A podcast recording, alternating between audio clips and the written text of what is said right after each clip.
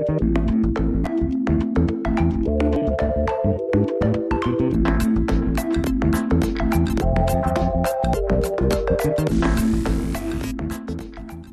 out there. I'm Kira Klingenberg. And I'm Kira Lindenberg, and you're listening to Everything is Interesting on X Ray Radio. We're here in studio with our friend David Zimilis to talk science and have some fun. Hi, Kira's. Hey! Hey. What's up?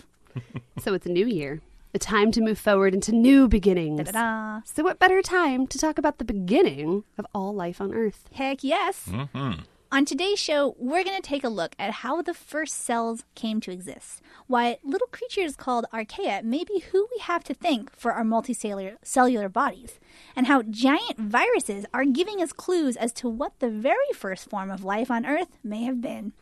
I have my mom to thank for my multicellular body. Anyway, let's start. I just made a my mom joke. So let's start at the very beginning. It's a very good place to start.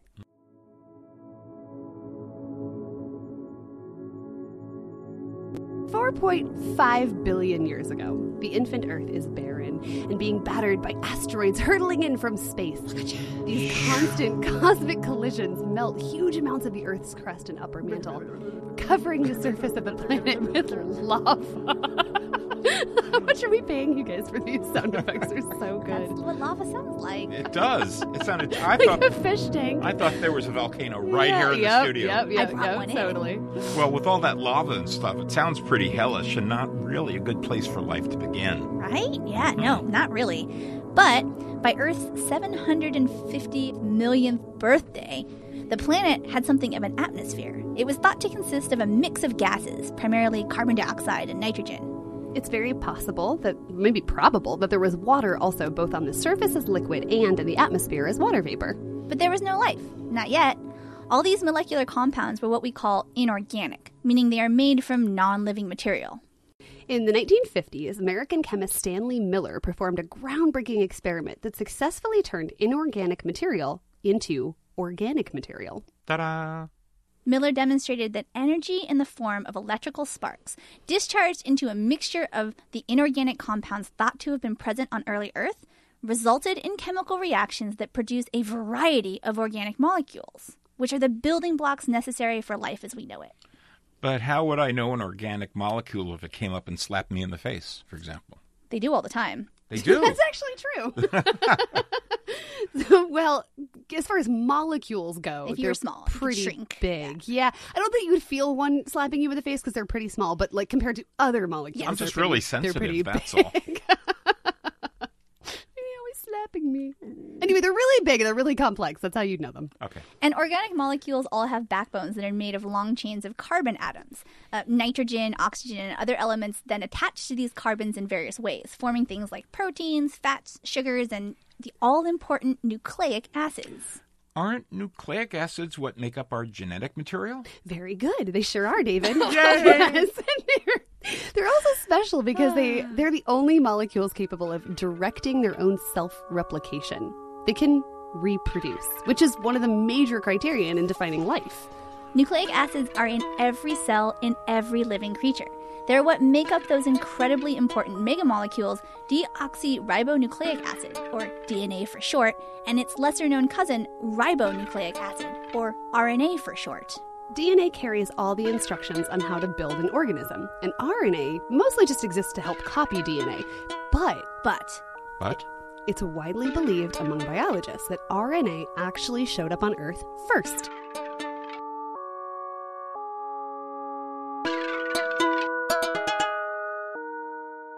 Wait a minute. How could RNA show up first? Doesn't DNA hold all the instructions on how to make RNA? I mean, it sounds like a chicken and egg thing to me. Good question. Here's the thing it turns out that RNA on its own is actually self replicating. It doesn't necessarily need the DNA, it doesn't need anybody. Well, that's cool, but makes me wonder why does it want to replicate? Yeah, makes me wonder that too. the purely scientific answer is that the shape of the RNA molecule is exactly what it needs to be for attracting more atoms in just such a way that those atoms will lump together and make another strand of RNA. But when it comes to what purpose that that functionality serves for the RNA, uh, we don't really know. I mean, we can describe how it goes about replicating itself, but we don't know why rep- reproduction and replication would have come about for the RNA in the first place. Yeah, the importance of reproduction seems intuitive to like us humans sitting here now because like we're creatures who have evolved to survive and we exist to replicate and to assure the survival of our species and like we can't imagine doing anything else. But the motivation for the organic molecules of old to replicate, well, that's much more difficult to talk about and describe. I mean, was it just down to random chance? You know that that random chance sort of reminds me of the infinite monkey theorem. Oh, what's that? It sounds fun. Oh well, it kind of is actually. Monkey sounds so It fun. sounds great.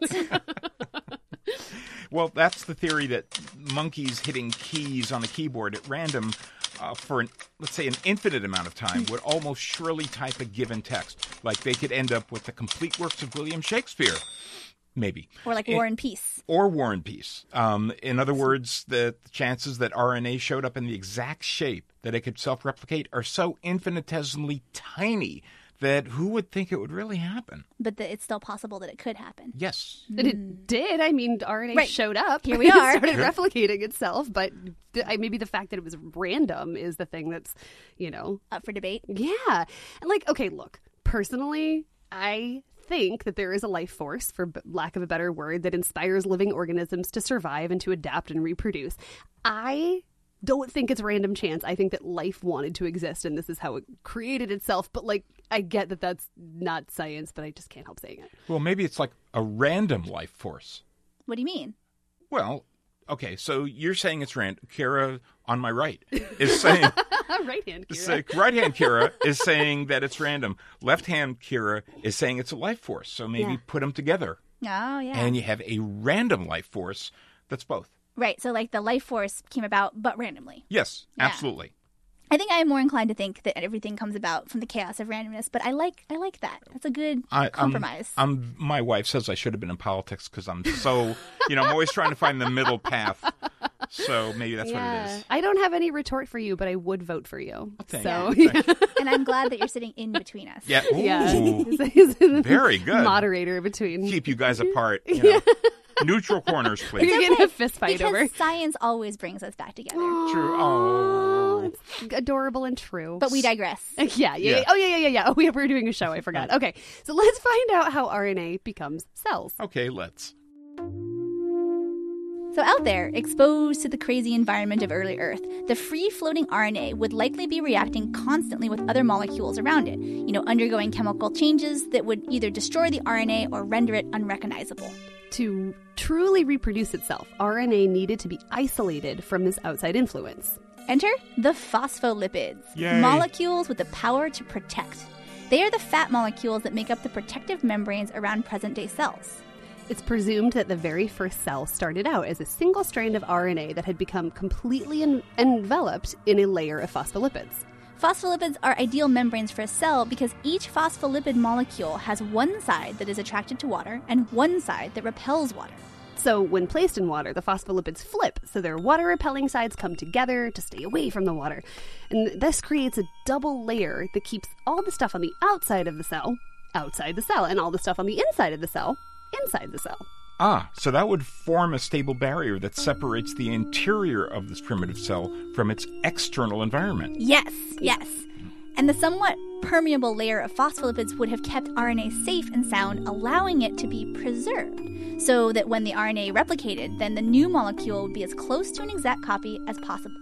So, replication of life as we now understand it, that, you know, offspring look just like their parents, had now begun. Okay, so I'm curious again. How did we get from these first primitive single celled life forms to the diverse collection of complex creatures that exist on Earth today? Well, to answer that, or at least try and answer that, we're going to have to investigate the differences between the different types of cells and the different types of life, and then take a quick trip to the bottom of the ocean. And through several billion years. So Yes, yes, you guys just brought your helmets.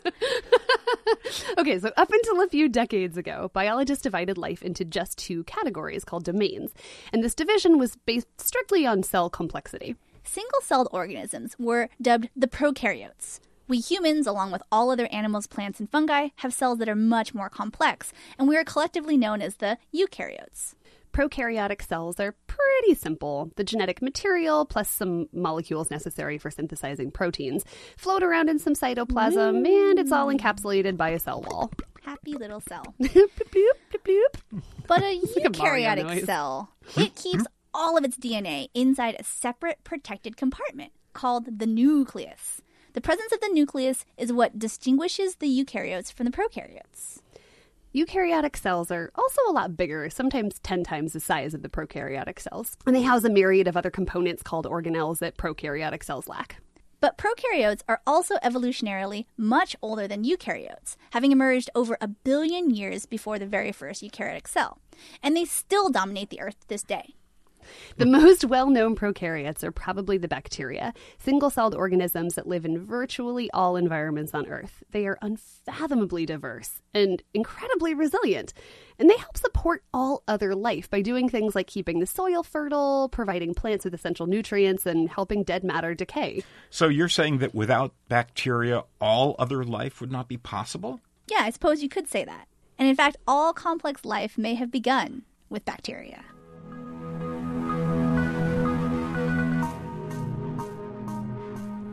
Back in the 1960s, biologist Lynn Margulis proposed that one of the most important organelles in our eukaryotic cells, the mitochondria, was once actually an independent bacteria swallowed by some other host cell, and then it got integrated into its body.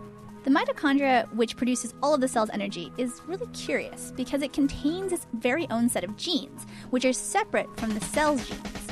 So, if Margulis's the- theory was correct, this unique set of genes would be the remnants of that long ago swallowed bacteria. And Margulis's theory was confirmed via experiment in 1978 by Robert Schwartz and Margaret Dayhoff. Indeed, somewhere along the line, a single host cell engulfed a bacterium, developed a symbiotic relationship, and took the first step on the way towards eukaryotic intricacy. But there was still the question of who that host cell was. It Mystery. seemed that it had to be another prokaryote, likely another bacteria, since they were thought to be the only things around at that point. In 1977, American microbiologist Carl Woese made a discovery that changed everything. He realized that there were not two, but three types of life. Three? Is this where we talk about aliens? we have another hour, maybe. Oh, I wish. I wish we could, but no, no. According to a 2016 article on BBC Earth, Woese spent 16 years examining DNA sequences. He identified a gene shared by all living things and hypothesized that species carrying more similar versions of that gene would be more closely related. Makes sense, right? So he then began grouping organisms together into a great genetic family tree. It's so funny because that seems so intuitive to me, but I forget that like somebody had to come up with that theory Right. once. Like if you Yeah. have genes that are similar to somebody else's, you're more closely related. Hindsight 2020. This is so Yes. wacky. Anyway, when Woese finished this process, he had discovered that the single celled prokaryotes were actually made up of two genetically distinct groups the bacteria and another form of single celled organisms that looked a lot like bacteria but were far more complex in their RNA and they were chemi- chemically and metabolically very different. So Woese dubbed these creatures the archaea. I've heard of archaea. Those are the extremophiles, right? The little guys that live in Earth's super hostile habitats. They're inside hot springs, under extreme pressure at the bottom of the deepest ocean trenches, and inside Arctic ice. Those are the guys, right? Yeah, archaea. Some of my favorite creatures. We'll do a whole show on them once. I like that. Extremophiles are so rad. So cool. But because Woese discovered this third type of life, the archaea, all of a sudden it wasn't so clear which type of cell had first swallowed that mitochondria and become our eukaryotic ancestor. Was it a bacterium or was it an archaeon? Dun dun dun. Uh-oh. Mystery. The plot thickens. So, by 2010, researchers were discovering quite a lot of similarities between the genetic sequences of these weird archaea and us eukaryotes. Far more than the similarities between our DNA and bacteria DNA. So, well, was saying something. So opinions swung heavily in favor of the idea that it was actually these archaea and not another bacteria that gave rise to the first eukaryote. I like that in science things aren't static. There's always new evidence to consider. I love that too. Yeah. We're always disproving ourselves. Yeah, if, if you're honestly, if your opinion isn't changing, then you're not a very good right. scientist. Yeah, it's I true. like that. it's quite a judgment I just I made like there. You're a terrible I'm, scientist. I'm good with it. I'm good. There was a startling discovery in 2015 which added more evidence to this theory that archaea were our beginnings. Microbiologist Thijs Ettema and his team stumbled upon the genetic traces of a very interesting archaeon living in the mid Atlantic Ocean, 2,300 meters below the surface. They published their findings in the journal Nature and dubbed the microbe Lokiarchaeota, or Loki for short. This discovery may be groundbreaking because Loki is the closest known living relative to us eukaryotes. Well, living is a strong word. No one, even Ettema's team, has seen or studied an intact living Loki cell. The only thing they have to go off of is fragments of its DNA. But within those fragments, they found 100 genes related specifically to the eukaryotes. And it gets better. Not only did Loki help to strengthen the evidence that an archaeon was the host cell that swallowed the mitochondria, it turns out Loki might even be that very host cell. According to a BBC article published in 2016, Loki carries a gene that would make it the perfect host cell to engulf the bacterium that would eventually become our cell's mitochondria. This gene codes for proteins called small GTPases, which are important for the shape and movement of cells. In a eukaryotic cell, GTPases control the internal skeleton of the cell, maintaining their shape, and they also regulate the sets of proteins that allow the cell's membrane to bend. So, if Loki has the GTPase gene, it's likely that it also has an internal skeleton and a flexible outer membrane that would allow it to engulf a bacterium. And that would make it a suitable host cell, or at least the closest thing we know to one. Unfortunately, because only Loki's genes and not its living body have been found, we've never seen these GTPases in action, so we don't know if they perform the same functions as in a eukaryotic cell. But it would make sense. Wow. But either way, I'm confused about something. If Loki, or an archaea like Loki, swallowed a bacteria that begat all eukaryotes, why did it do it? Was it hungry? Was it trying to eat the bacteria? And how did the bacteria end up in a symbiotic relationship rather than in digestive mush? Right, right. That is a conundrum. I assume it was hungry because I assume that everything happens. I like to hunger. imagine it Yeah. eating because you know, um, um, um, um, because it just makes just such good sound Uh, effects. but but that's Mm, that's likely not it because you're right. If it had just been eating, it would have ended up sort of being digested. Right. So Buzz and David Baum of the University College London in the UK have an idea about this. They suspect that the archaeon was not attempting to swallow and consume the bacterium, but was actually attempting to interact with the bacterium. In this theory, the archaea would have extended its body toward the bacteria, connecting to it and allowing material to be transferred between the two cells, a mutually beneficial relationship. If Baum's theory is correct, over time the archaeon would have extended more and more protrusions out and around the bacteria until it was completely enveloped.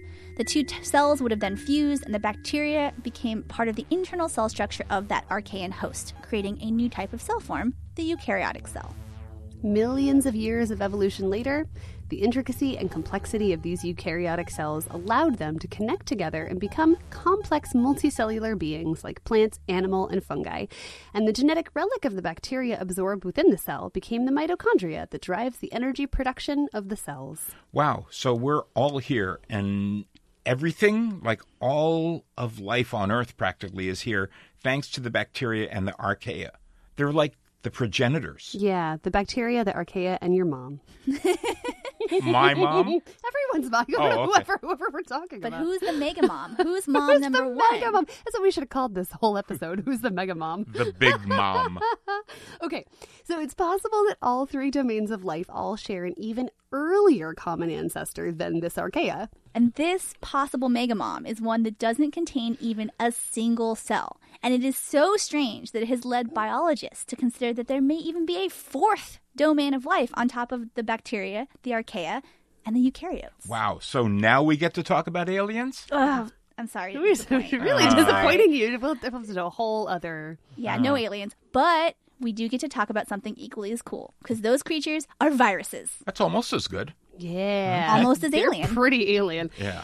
So, what led researchers to the theory that viruses preceded all other life is the discovery of a new and strange giant type of virus called the pithovirus. So, okay, so I'm imagining a, a giant virus like the attack of the 50 foot virus. Okay. Mm-hmm. but it's it's different from a regular virus because it's bigger and like how big is big? Yeah, oh, they're big. All right, they're big. I mean, as far as viruses go, they're not 50 feet big, uh, but consider they're about 10 to 100 times larger than a traditional virus. You probably still wouldn't know if one hit you in the face. Right, they're still tiny to us, uh, but large in comparison. Okay. So, and it's not just their size that distinguishes the giant viruses either. Yeah, so traditional viruses are incredibly simple.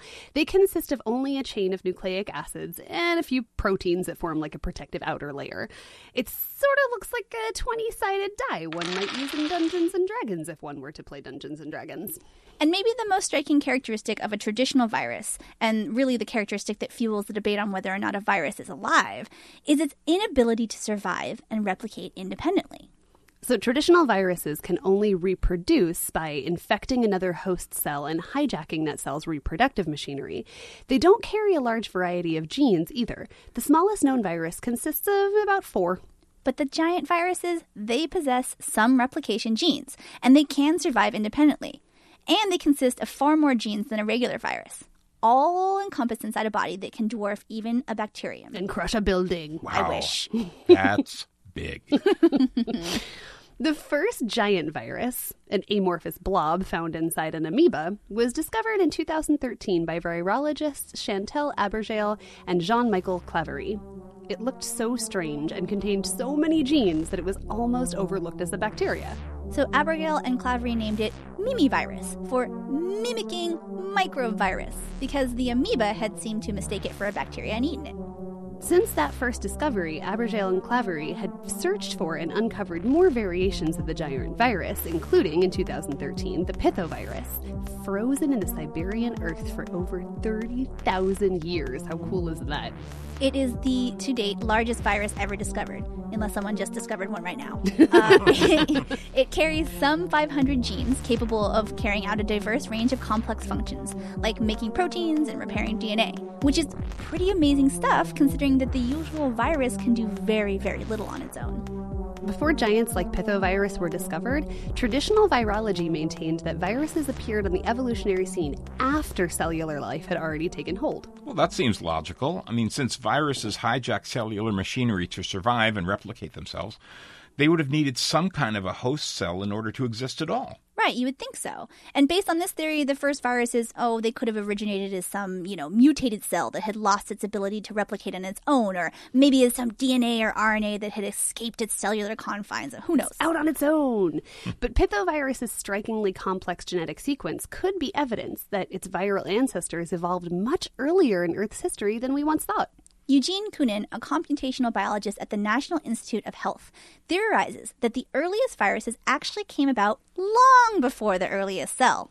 He speculates that back in the first era of life, when organic molecules were like floating around in the primordial soup, some free floating strands of RNA got stunted and it, they were suddenly unable to replicate themselves. So they would instead commandeer and swap genes with other passing strands of genetic information. They would do this again and again, continuing to obtain and discard genes along the way. Koonin's theory is that this parasitic stunted RNA, it never ended up evolving the ability to self-replicate like the other RNA did. And instead, it became the viruses that we know of today, which rely on host cells for all their functions. Kind of makes me sad for viruses. Koonin goes on to suggest that perhaps RNA evolved to become fully enclosed within a cellular wall or membrane to protect itself from being hijacked by these parasitic viral ancestors. So the first cell may owe its evolution to the parasitic viruses of old? Yeah, isn't that crazy? I mean, it's all still theory, so we don't know for sure. But mm, pay attention, because maybe in the next few decades, as we stumble upon more and more living relics and giant viruses, we'll end up uncovering super solid evidence that reveals viruses were indeed here first. So, what if you're really saying is that all of this is speculation, and in the final analysis, no one really knows? Welcome to science, my friend. I will shake your hand and give you a certificate of uncertainty. You've, unco- you've uncovered. That's the one certainty in science is that nobody knows anything. And, well, until someone invents a time machine and goes back 4 billion years, we have no idea. By the way, if anyone listening has invented a time machine and gone back 4 billion years, please call me and let me know. Thank you. Yeah. Thank you so much to David Zimlis for being here with us today to talk about the origins of life. It has been my distinct pleasure, ladies. Thanks for having me on. Oh my gosh, of course, we love having you here. It was super fun. And as always, thank you to our X ray production team, our science editor, Sam Underwood, and your mom. Yeah, all of our moms. Thanks, moms. Thanks, our moms. I Thanks, mean, Mom. It doesn't matter where cell life began or the viruses or what. We need moms. Everybody needs moms. Mm-hmm. If you'd like to re listen to this or any of our other episodes, you can find Everything is Interesting on iTunes, Android, and Google, pretty much wherever any podcast is found. And you can also find all of our episodes on our website, everythingisinteresting.org. For this episode, I'm Kira Klingenberg. And I'm Kira Lindenberg. We will be back in two weeks with more science, right here on X Ray FM, where radio is yours.